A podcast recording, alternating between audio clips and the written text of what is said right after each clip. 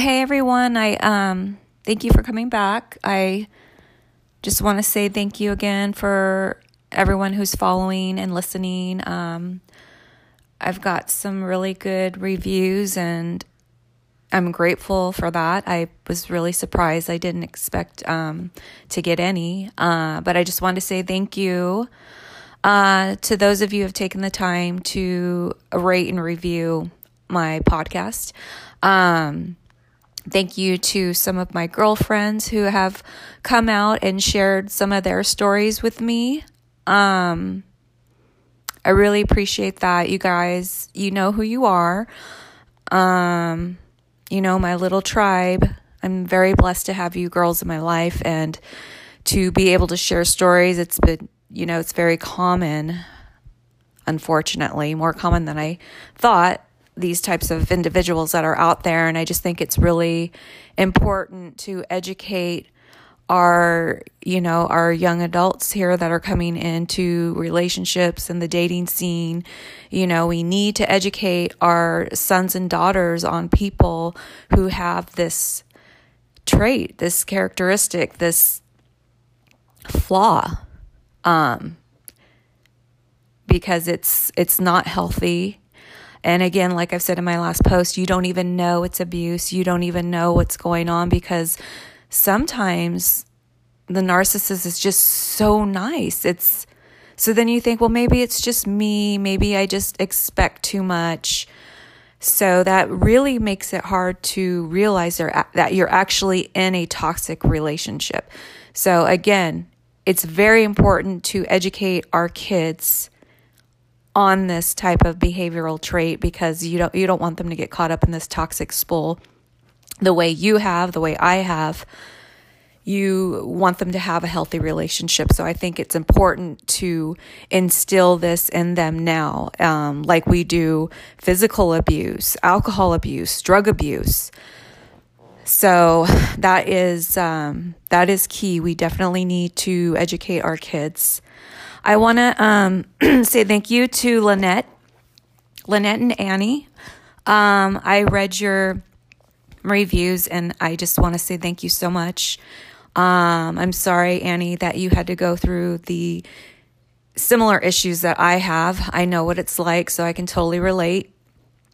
Um, and just, you know, thank you for your encouraging, motivating words. It meant a lot to me. Ladies, thank you. Now, I know I said in my last episode that I would um, get into why immigration wanted my ex husband. So here it goes. Um, now, he had committed a felony back in 1991 in New York. He was already married to his first wife. They had a son. So, again, my son has a half brother who we don't know. He was cheating on his first wife with a couple other women. One, her name was Lisa, um, and Lindell. Lindell ended up being his second wife. So, from what I understand, uh, you know, he was married to his first wife, having other affairs and with other women. Obviously, uh, his mom was fully aware of it. His mom would actually uh, lie for him. He bragged about this story that he had where he was at his mom's with one girl and his other girlfriend showed up at his mom's house and his mom let him and this other woman run out the back door as she lied to his girlfriend at the front door. So it just shows he didn't probably didn't have any very good moral upbringing. Um, his mom committed insurance fraud, so he learned how to do things, criminal things like that from his own mother. Now, he went to New York to kidnap some really wealthy, well to do man there in New York who was like a multimillionaire.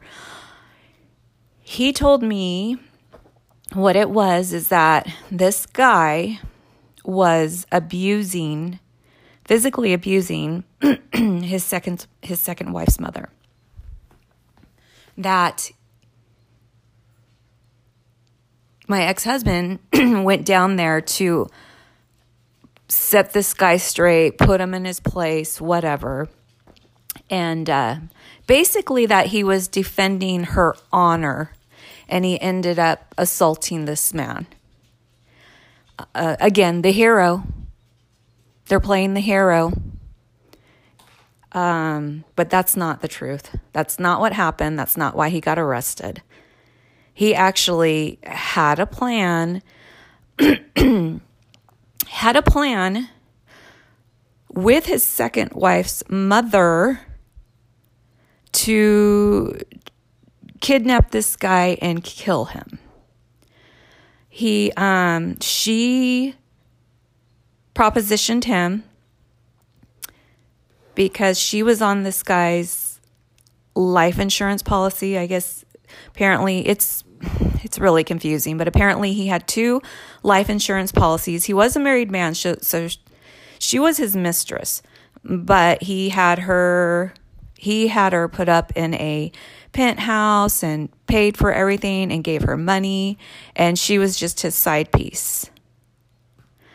So he was abusive, supposedly. She propositioned my ex husband to kill him and she would give him 50,000 out of the life insurance policy. Yeah, I know. I'm telling you guys this is straight out of uh, snapped in Lifetime Movie Network. So he went down there. He he actually he had it all planned. And what's so funny is he went down there with a different girlfriend named Lisa. And this girl Lisa didn't even know why they were going down there. He didn't tell her any of this. She rents a car for him down there, a Cadillac. Uh, they go to this gentleman's house and basically take him. Like he assaults him, he takes him, he says, You need to come with us because we have your daughter. I just, I read all the court minutes and everything when I got it. And uh, mind you guys, I got it after the fact, after my assault, after he was arrested. And I, I read this and I was like blown away. Like, what the hell? So, dumbass doesn't even know what he's doing. He's trying to be like he's mafia, taking this guy, you know, holding, thinking he's going to hold him for ransom. But this guy, like, fought back and it turned into an assault and a fight um, between the two of them. And then cops were called. So it didn't even work. it didn't even work. The cops ended up arresting him. They found duct tape, a military knife, ropes in the trunk of the car.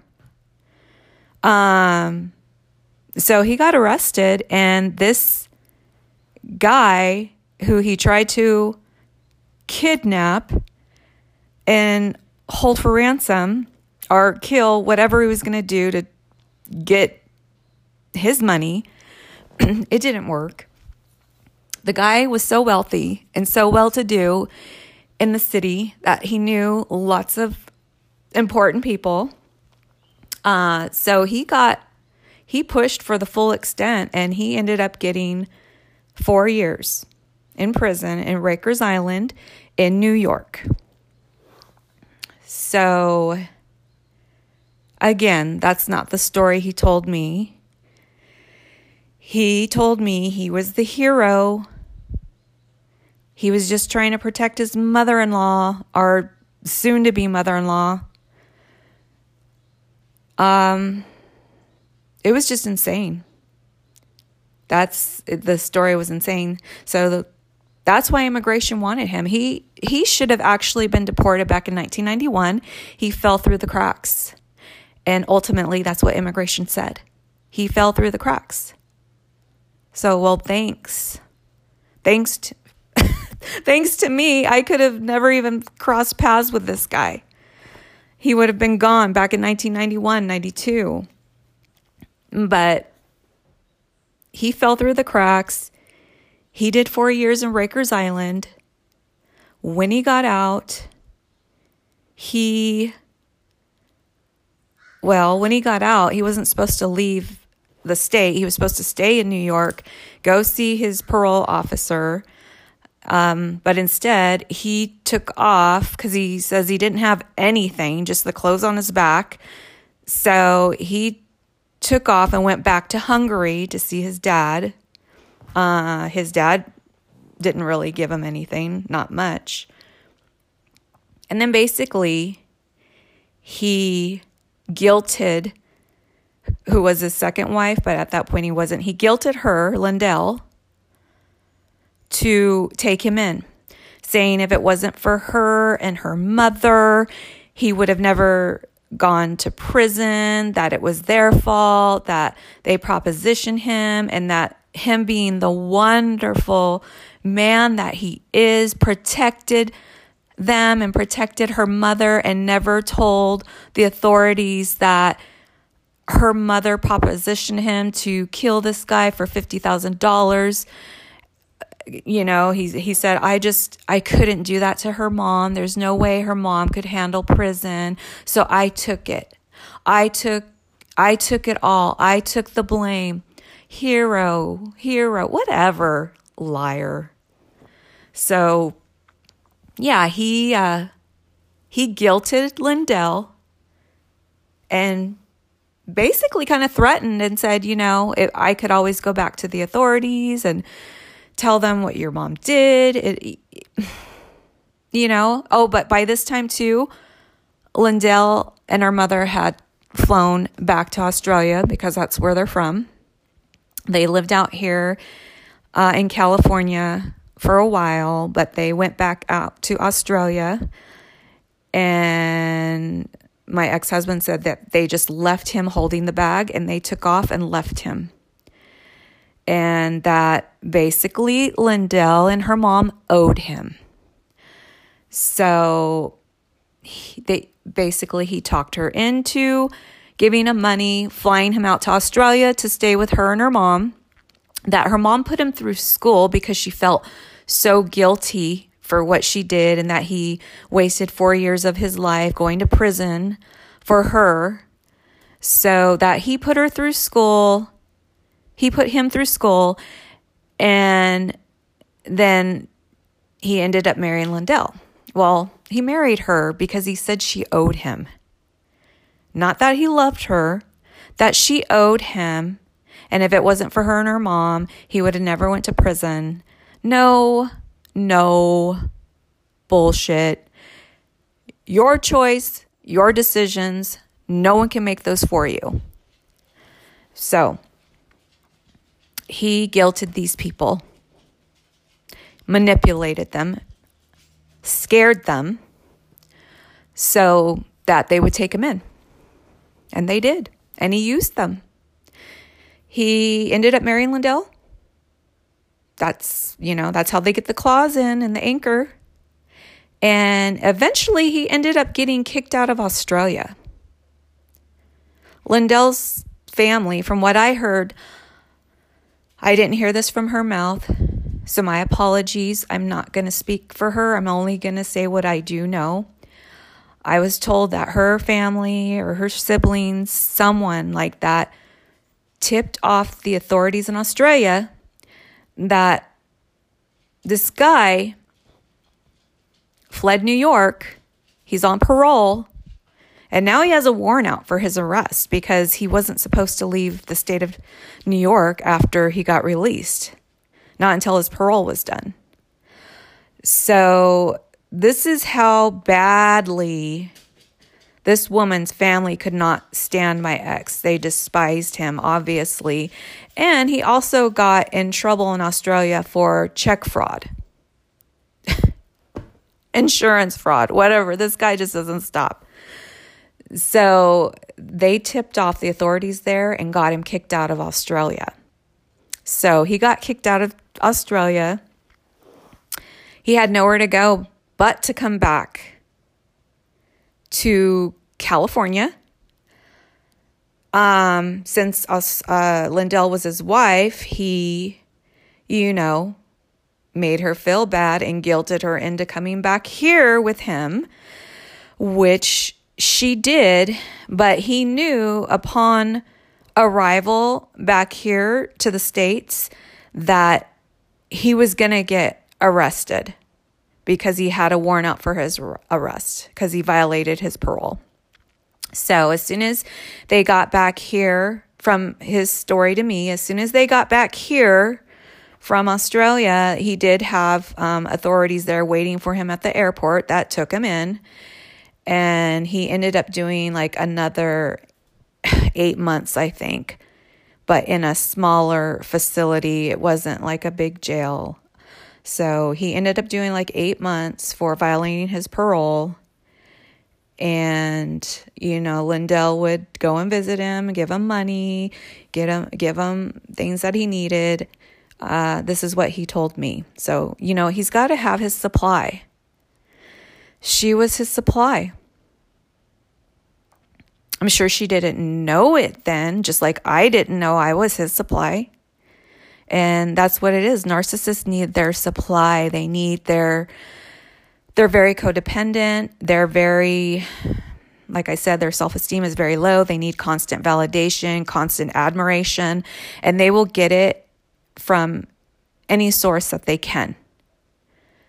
At that point, I'm sure Lindell was his primary supply but he had other ones. Like, who was this girl, Lisa, that went to New York with him in the first place?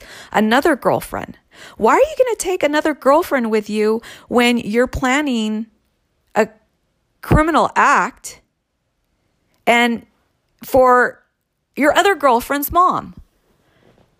And then this other girlfriend didn't even know she was involved in it. She was like, What the hell's going on? What did I get myself into? because he's a liar. And, and you're going to drag other people into your criminal acts with you? Shame on you. That's disgusting. So, and this other girl, Lisa, she she was in all the court paperwork too, and she pled out. She pled out. She didn't even know what was happening. Um, I don't know whatever happened to her. I never contacted her, but I do know because of this whole entire thing, he should have been deported a long time ago. Now, that's why immigration wanted him now.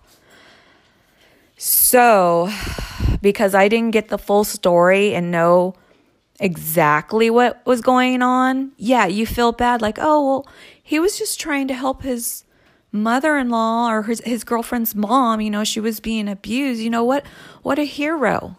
You know, it's it wasn't his fault. So again, you know, the lies, they try to make themselves out to be the victim and poor me. I was just trying to help. And then they left me. They left me holding the bag. the toxic pool that we're in. I'm sure you guys are feeling this because it's all over the place. And I was just so confused. So, not knowing exactly what happened, of course, I'm freaking out. I'm a new mom. My husband is facing deportation. So what do I do? I help him get a criminal attorney, or I'm sorry, an immigration attorney. So I'm paying for this attorney $10,000, scared out of my mind that I might have to leave the country with this guy I, you know, I don't have any support system there. I don't speak the language. What what am I going to do for work? Right now, I'm the one providing for the family. I'm the biz I'm the one with the business. I'm the one with the income. So, yeah, I'm uh, naturally I'm upset. I'm freaking out. I'm having a ton of anxiety. And then he made it worse because then he straight out asked me are you going to leave the country with me? If I have to go, are you going to leave with me? And at first, my first initial reaction was like, no. Oh, wow. Was that the biggest mistake I have ever made in that marriage because he never let me live that down. Never let me live that down. He went off on me and told me, You don't love me.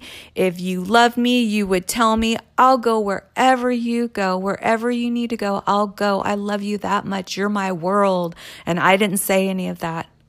I was in panic mode. You know, my home is here. This is all that I know. I was born and raised here in California. Uh, all my family's here, friends that have known me since kindergarten, my support system, everything. I panicked. Like, I didn't know. And plus, I didn't even know this guy's family. So I just, I panicked and I tried to reel that back in real quick and change my story and be like, oh, I'm so sorry, you know, because he just, he wouldn't let me live it down. He did not let me live that down the rest of our marriage. He always brought it up, always brought it up.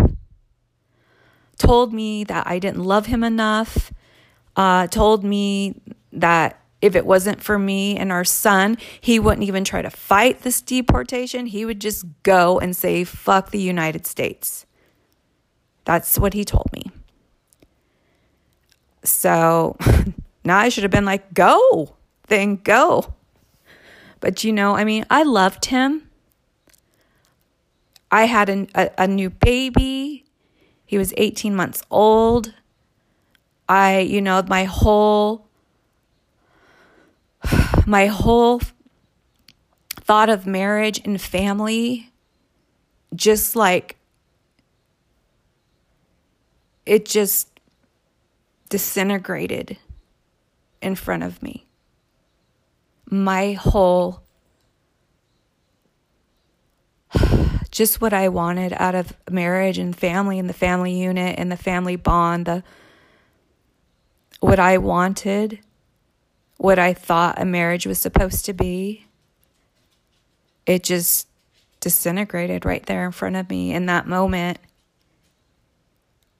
And any type of security or well being that I had was gone too.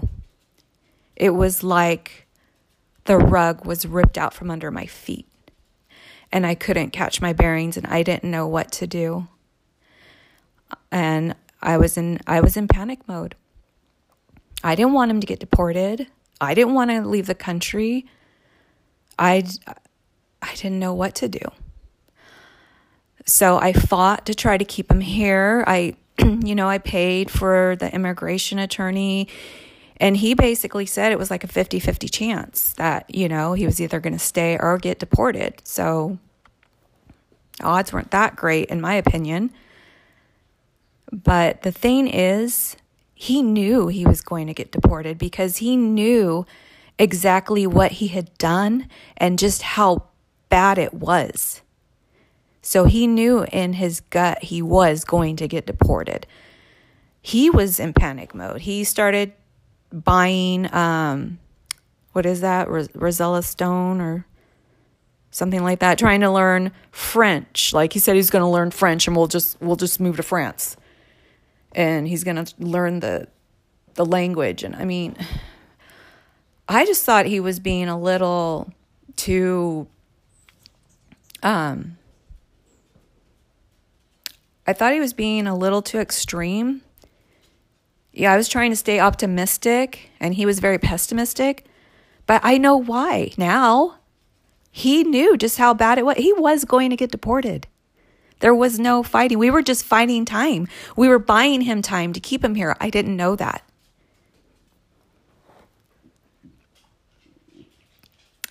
That was my that was one of my mistakes is I didn't dig in further and I should have and I had the resources, but maybe I, I was just afraid to find out. Maybe I was afraid for my son and him losing his father now looking back on everything, it's but the best thing that could have ever happened for my son and I. But back then, when you have an 18 month old, you think they need their father. I mean, you, you, you want them to have the whole family unit. You want them to have both their mom and their dad there. And that's what I wanted for my son. And looking back on it now, I'm I'm glad that he was taken away because he was very toxic and very abusive. And the whole time, you know, going back about how narcissists need their supply. You know, I was his primary supply. I was his money bag, his money tree. I honestly feel like our son was his anchor baby. Uh, because I wasn't his only supply, I was just the primary. He had other women, other supply that I just I didn't know about. Um, and I know that after immigration came and we were battling, we battled immigration for about six years, six, seven years. And uh, during that whole time, I know he was out just getting supply after supply after supply. It's just what they do. They're emotional vampires. They're just, they are vampires. They just suck the life out of you. He drained me. He drained me physically. I literally thought I had a disease or something. I did not know what was going on with my body. And it was anxiety to the extreme. And that's the thing anxiety in some situations, like mine, is your body, your soul not connecting with this other energy in your life because the energy is so toxic and so bad that your body and your soul start reacting and shaking and trying to, to tell you. But I didn't know that. I seriously, I was going from doctor to doctor to doctor, you know, having telling them my symptoms because they were so bizarre at times. And, you know, really, I felt like I was dying slowly. It's just, my being was just, it was just leaving me. Like my sense of self, who I was, it was leaving me. I didn't even know who I was anymore. It's, it was such a mind fuck. Excuse my language I just didn't know what was happening. I literally seriously thought I had MS or, or something because it was insane. I just couldn't comprehend and wrap my head around that anxiety and depression can leave you feeling this physically sick. And now I realize that you know what my disease was? It was my ex husband. He was my disease. It was dis-ease. He was causing me so much dis-ease. He was my disease. He was making me sick. He was draining me, draining the life out of me, draining my emotions, draining it so much out of me that I hardly had anything left to give our son. But I fought it every day.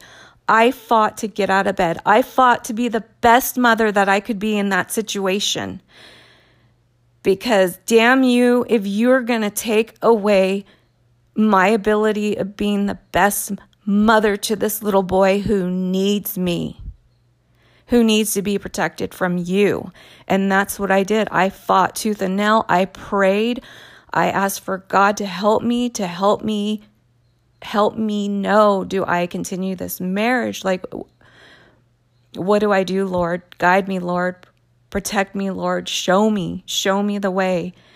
You know, and he eventually did. And I have testimony for that, which we will get into in the next episode. But yeah, these narcissists, they will literally suck the life out of you, people. And it's not just men who are narcissists and sociopaths, it's women too, although it's more prominent in men than it is in women. But women can be too. So, men, I'm not bashing you. You're not the only ones out there who do this. There are women out there too who are predators as well. And they do this to men too. It's just more common in men than it is in women. So, just keep your eyes open, people. Protect yourselves. Anyways, again, here I go rambling on. Um, we're going to get more into uh, my testimony, what I feel that God did for me, because I give all the glory to God. He definitely saved me and my son. And I'm actually going to have my sister on my next podcast so you guys can get an idea how it feels for your family members and your close ones in your family unit watching you go through a narcissistic relationship and how it affects them because it does affect them, people. It really, truly does. I still carry guilt to this day for bringing this person into my family and affecting my family and hurting my family too. You know, I mean, the threats, everything. He threatened to put a bullet in my entire family's heads and mine and taking our son and leaving the country. I just, I'm going to have my sister on next week. You guys will get her take on it as well and just see how these relationships affect people around you. You think you're the only one affected, but you're not. So, again, everyone, thank you for listening. I will catch up next week. We're going to move on. And I just want to wish you all peace and blessings and have a great, great day. Love you guys.